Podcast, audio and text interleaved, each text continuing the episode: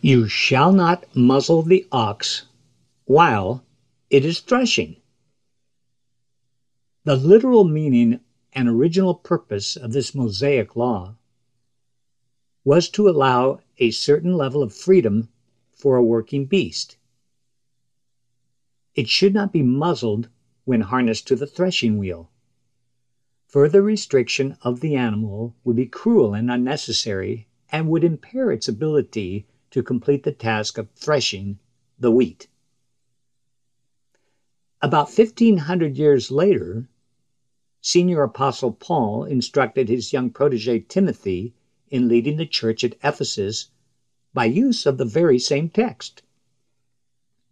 For the scripture says, quoted Paul, You shall not muzzle the ox while it is threshing, and the laborer is worthy of his wages.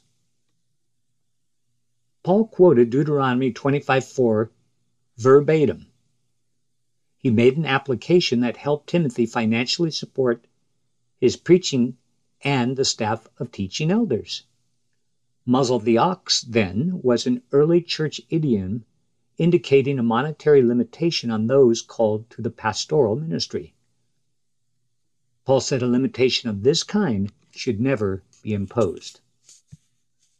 Now, about 2,000 years later still, I'm commanded not to muzzle the ox. I don't own livestock, nor do I have direct responsibility for the wages of preachers. May I then toss out this verse as inapplicable or irrelevant, filing it away as nothing more than an interesting piece of Bible trivia? Or does the same God who inspired Moses to write these words and Paul to apply these words prompt me to find fresh meaning from the mandate do not muzzle the ox?